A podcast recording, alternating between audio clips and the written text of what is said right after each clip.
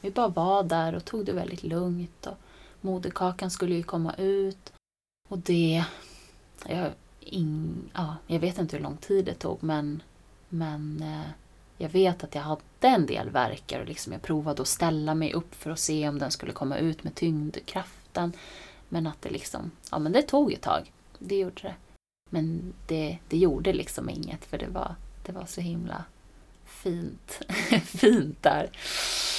Uh, på den här blodiga madrassen där. Um, det var ju verkligen inte, ja det var inte mycket blod men lite kladd, lite kladd blir det ju såklart. Mm. Um, ja, så det, det gick väldigt lugnt till. Och uh, sen kom moderkakan ut och fångades i en, i en skål.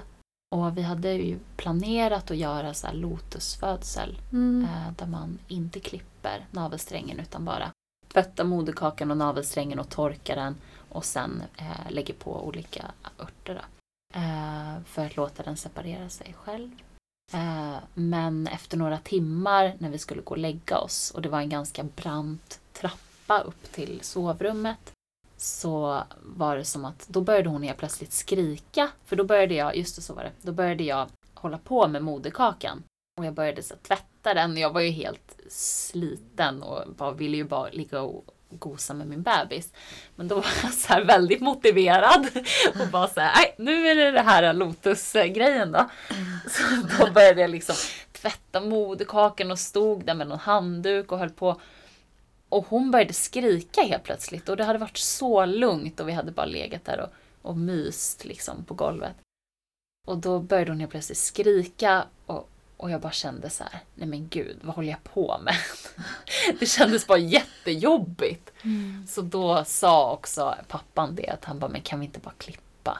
Så då gjorde vi det faktiskt. Mm. Och sekunden som vi klippte navelsträngen så slutade hon gråta. Mm. Så det var ju, ja, det kändes som att det blev det blev det rätta. Mm. Och det tror jag att om man ska göra lotusfödsel så kan det vara skönt att ha någon där som är bara ansvarig för det. Eller sin dola eller någon som, mm. som tar hand om det.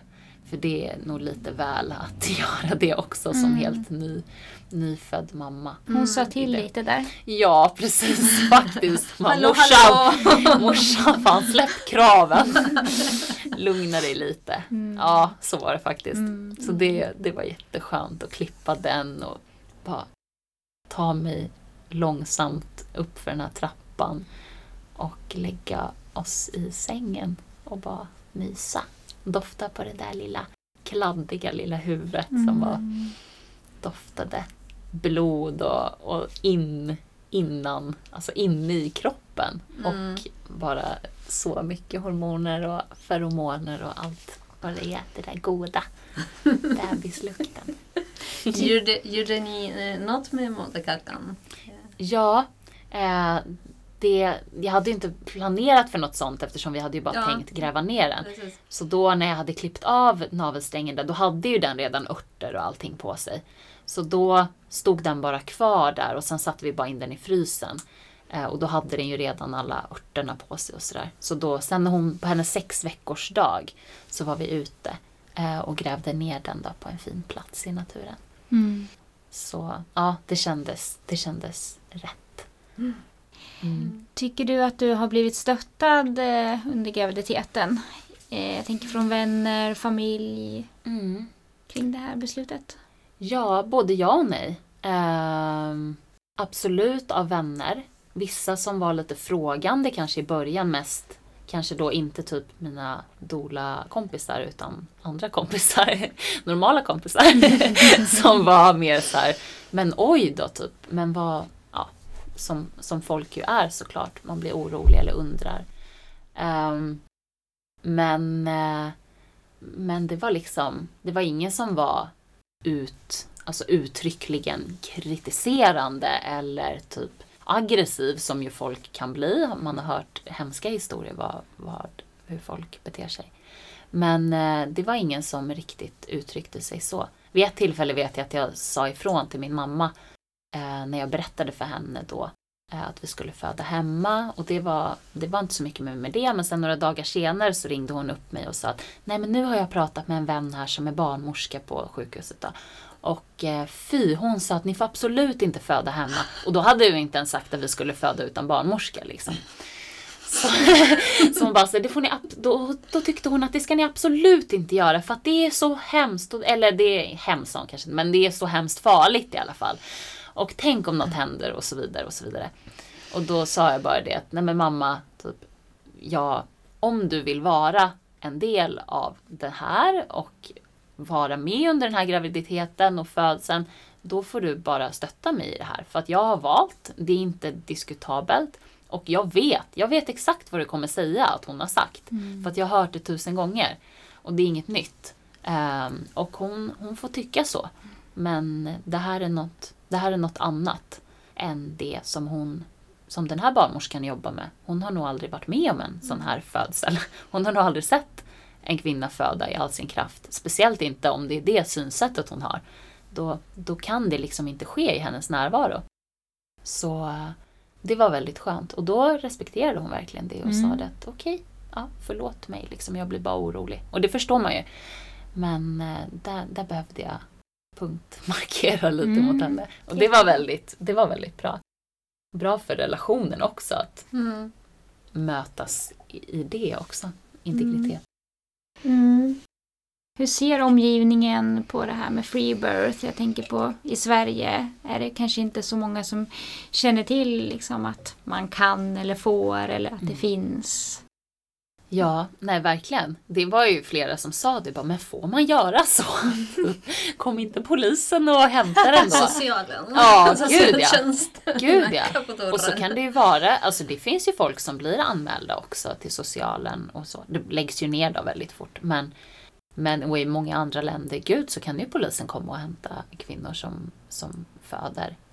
Men eh, ja, nej, alltså i Sverige känns det som att generellt så har folk en sån extremt stark eh, tilltro och tillit till vården. Eh, och är så otroligt tacksamma för den fina vården som vi i mångt och mycket har.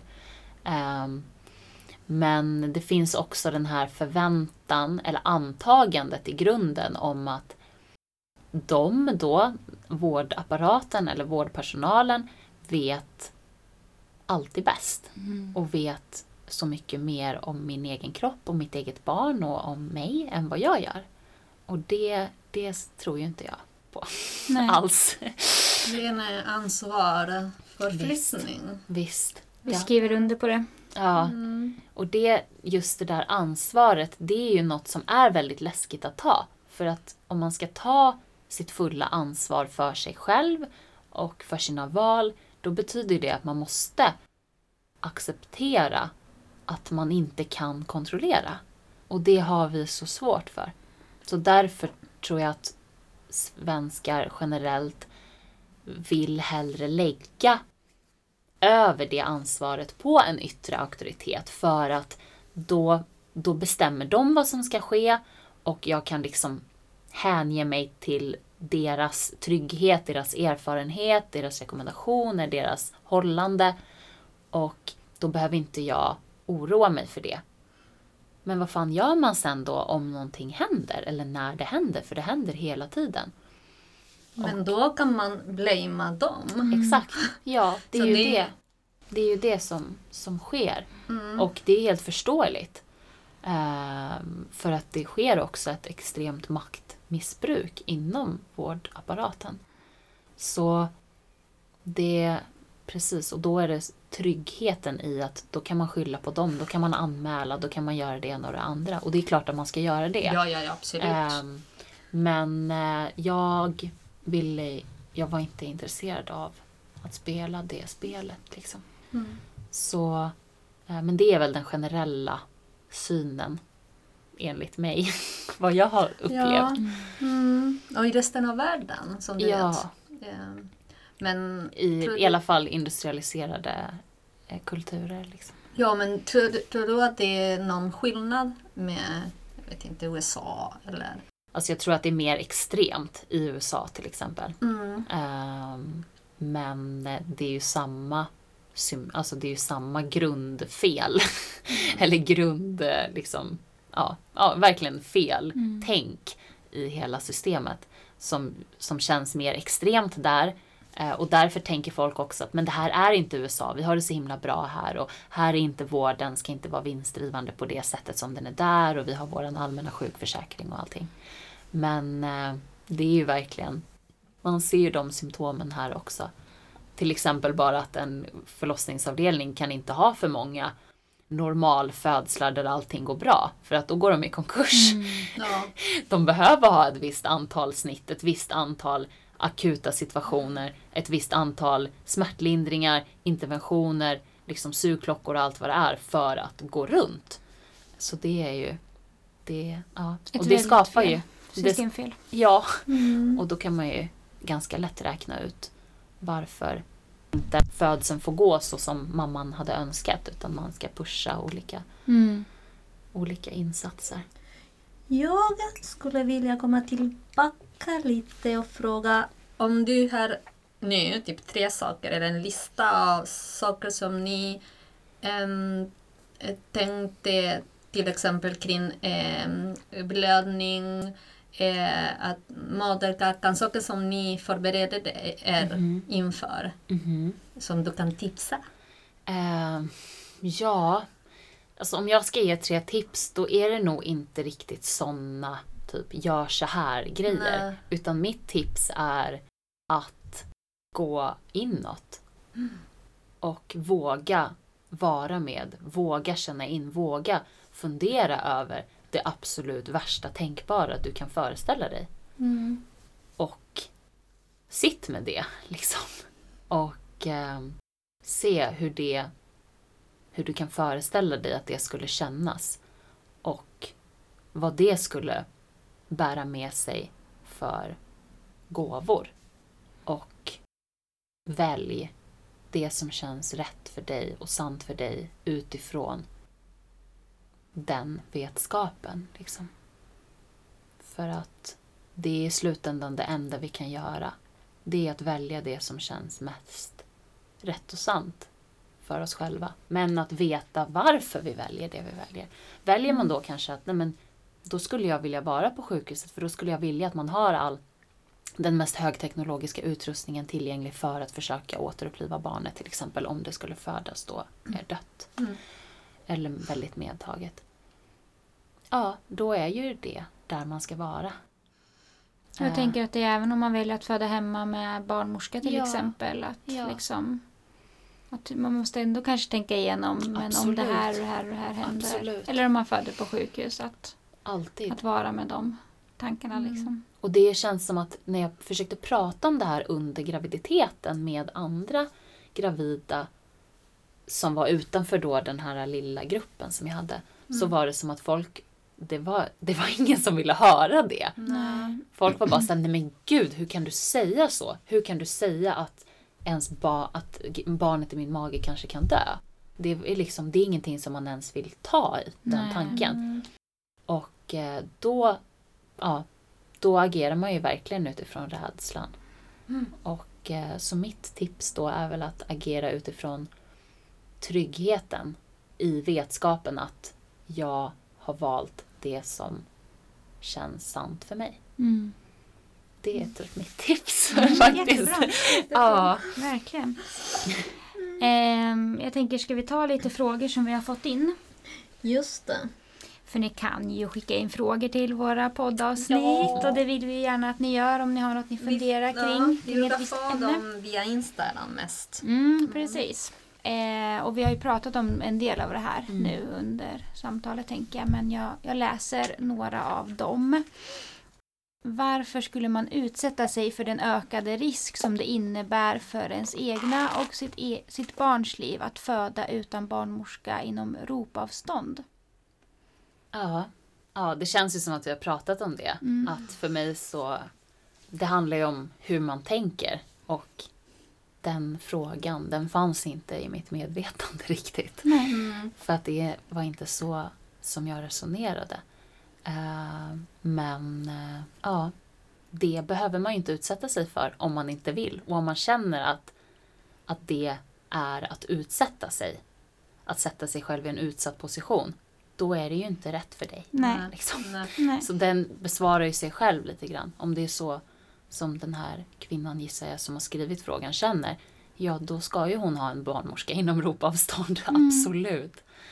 Eh, ja, Och sen följdfrågan är eh, vilka är fördelarna som är så viktiga att de på något sätt kan väga upp denna risk. Och det Mm. tänker jag att vi också har pratat om att det var ett Ja, beslut som du precis. behövde ta för det var rätt för dig. Ja, och just det här att för mig så var det viktigaste, alltså jag tänker som så att eh, det viktigaste jag kan göra för att minimera eh, de riskerna för att min kropp ska börja jobba emot mig, det är ju att skapa den största tryggheten för mig själv. Mm. Och det var ju det här. Mm. Så ja, den besvarar ju också Mm. lite sig själv utifrån det. Mm. Men det är klart att det är funderingar som folk har.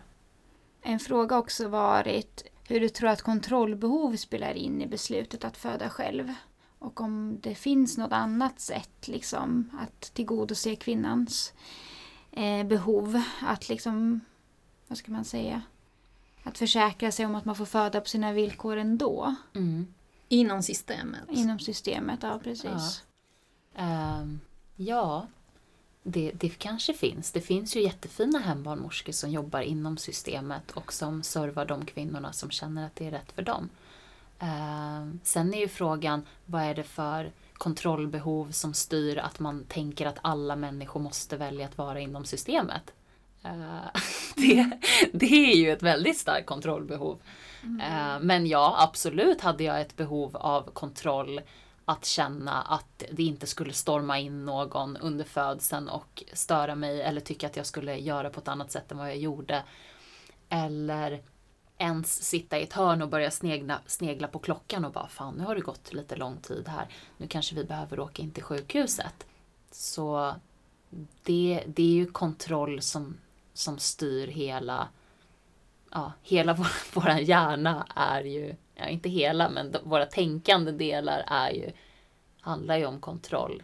Ja, den Och- yttrar sig på olika sätt. Ja, verkligen. Så ja, absolut, det var ett kontrollbehov att jag ville kontrollera att min sfär skulle vara skyddad. Mm. Inte bli störd av någon annan som skulle vilja ha koll på mig, Mm. kontrollera mig. Men jag skulle tro att det behövs verkligen släppa kontrollen Ja. i en sån situation. Visst. Alltså, Visst. Och det var ju det det var. Jag, Ja. behövde ju kont- eller jag ville ju kontrollera att utrymmet skulle vara tryggt. Så att jag skulle kunna släppa kontrollen. Exakt. I, I stunden. Eh, för det var, inte mycket, det var inte mycket känsla av kontroll när jag var där nere i Nej, underjorden. det, låt- det, det, det lät inte så i alla Nej, fall. nej. Men alltså, för att liksom knyta till frågan så absolut, det är klart att det fanns ett behov av hos mig att kontrollera eller skydda. Liksom. Ett behov av integritet. Mm. Eh, absolut. Och att bli respekterad i det. Sista frågan var om du skulle föda barn igen. Vad skulle du upprepa och vad skulle du göra annorlunda? Om jag skulle föda barn igen så skulle jag nog vilja vara helt själv faktiskt. Utan partner heller. ja, det, alltså det är så det känns nu. Mm. Ehm, sen får vi se om det, om det blir så. Men, eller om det ens blir några fler barn. Det, det, det är inte aktuellt just nu. Jag har fullt upp. Men, eh, men då skulle jag vilja vara helt själv som jag ser det. Och kanske ha någon vän eller en eventuell partner då i liksom någonstans i huset kanske. Eller någonstans på gården. Men, in, men att få vara helt själv. Kanske ute i naturen eller bara i skogen eller ännu, ännu mer, ännu mer med elementen på något sätt. För jag var inomhus hela tiden under förra födseln då. Och eh, det är som någonting som kallar mig i att få vara ute. Och nu är det som att jag ännu mer, då behövde jag en spegel i en annan person som kunde titta på mig och visa att jag vet att du kan. Och nu är det som att jag känner att nu, och jag visste då också att jag kunde men nu är det som att jag fick det bevisat att fan, Mm. jag kunde ändå. Så det, ja, det är som att jag skulle vilja utforska det tror jag. För ibland får jag frågan, "Ja, men om du födde fler barn Anna, skulle du vilja ha dola då? Så här. Mm. Eh, då är liksom det intressant att man tänker så olika. För jag är så här, jag skulle typ vilja ha fem doler. så, så att det är så liksom. Jag lägger absolut ingen värdering i hur du tänker liksom. Men det är liksom, det är så Ja. olika vad trygghet är liksom. Det. Och det, alltså jag tänker att jag skulle vilja ha fem dolor efteråt. Mm. Som typ Just skulle det. bo hos mig och Ja. laga Och- mat och och, fixa massera. mötes. fixa moderkakan, exakt! Liksom massera mig och typ tvätta mig Ja. och så här, Mm. Liksom, det skulle jag vilja ha fem dolor till efteråt i typ fem månader. så det absolut, eh, det skulle jag vilja. Men just under, ja, vem vet, det visar sig ju när det, om och när i så fall det blir dags. Mm. Men eh, ja, mest efteråt, då vill jag ha massa, massa, massa hjälp. Mm. För det var skitjobbigt Mm. efteråt. Alltså, Var, det, var det något särskilt som... mest, jag hade, det var verkligen en sorg som jag fick gå igenom efter, för, inte just precis i början, första veckorna var så superbliss och super bara glädje och förälskelse i det här lilla barnet. Och den höll ju absolut i sig, men det var också en stor sorg som jag fick bearbeta sen.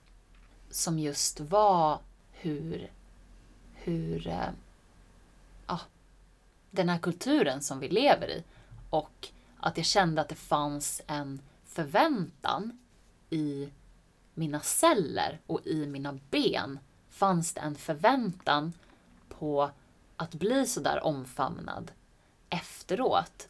Att få hjälp med vardagen, med liksom mat, med hemmet, med emotionell, alltså bara med stöd och vänner som skulle vara där. Det fanns den förväntan och det visste jag nästan inte om. Jag hade liksom pratat om det och liksom läst mycket om det och jag vet ju hur viktigt det är med stöd efter födseln. Men det var som att det jag inte var beredd på, det var att det skulle kännas så fysiskt. Att det liksom gjorde ont att det inte är en integrerad del av vårt samhälle. Att det liksom och saknades. av livet. Ja. Och så här, det var också något som jag...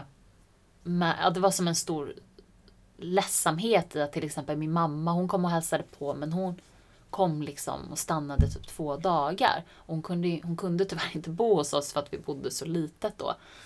Så vi hade inget eget rum till henne. Så, så det var liksom en sorg. Och jag hade någon, jag hade, vi hade inte ens pratat om det men jag märkte efteråt att det fanns någon förväntan i mig att min mamma skulle komma och typ stanna i två veckor. Liksom. Men det, ja. Och så var det ju inte för hon är ju inte ens 50 år. Hon jobbar ju heltid och har ju företag och fullt upp. Så det, men det, ja, det var verkligen något som jag fick processa mycket efteråt. Mm. Att det inte är en integrerad del av vårt liv. Att vi har inte den där byn. Och man kan ju försöka skapa det på olika sätt men det var som, sorgen var liksom att hur mycket jag än försöker eller så blir det ändå bara ett litet, litet fragment av det som jag vet i mina celler att vi har haft i liksom, jag vet inte, hundratusentals år som människor. Och att det kändes, det kändes väldigt tungt liksom. Mm. Så det var som att den sorgen, den var dels personlig men den var också så mycket mer än det. Mm. Den var liksom kollektiv på något sätt av allt det som vi, ja, hur mycket vi har strulat till det de Mm. sista hundratals åren. Mm. Men eh, det är något som jag bär med mig väldigt mycket och jag är väldigt glad för också att jag fick uppleva det. Mm. Och jag ser ju bara ännu mer, det motiverar mig bara mer i, i att försöka skapa i alla fall de här små fragmenten Mm. för andra i min närhet och i mitt liv som helhet. Och det har verkligen gjort mycket för att sen dess så har jag verkligen på ett helt nytt sätt integrerat vänner och skapat egen familj kring mig och kring Mm. mitt barn och våran familjekonstellation. Liksom.